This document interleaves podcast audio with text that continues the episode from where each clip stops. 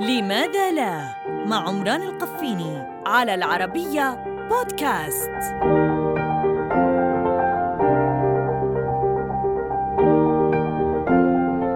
لماذا لا نتنفس تحت الماء؟ باستثناء نزار قباني وعبد الحليم حافظ لم أسمع أن أحدا تنفس تحت الماء مثل ما تفعل الأسماك.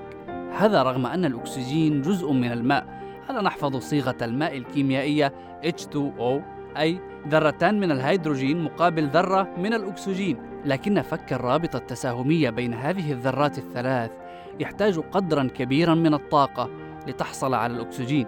حتى الأسماك لا تكسر هذه الروابط بل يمتص جهازها التنفسي المعتمد على الخياشيم الهواء المذاب في الماء.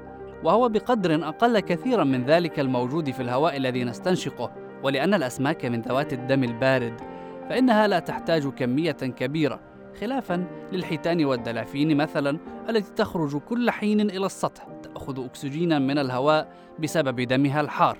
أما البرمائيات فإن جلدها الرطب دائما يحمل على عاتقه مسؤولية إدخال الأكسجين كي تتنفس تحت الماء دون أن تغرق.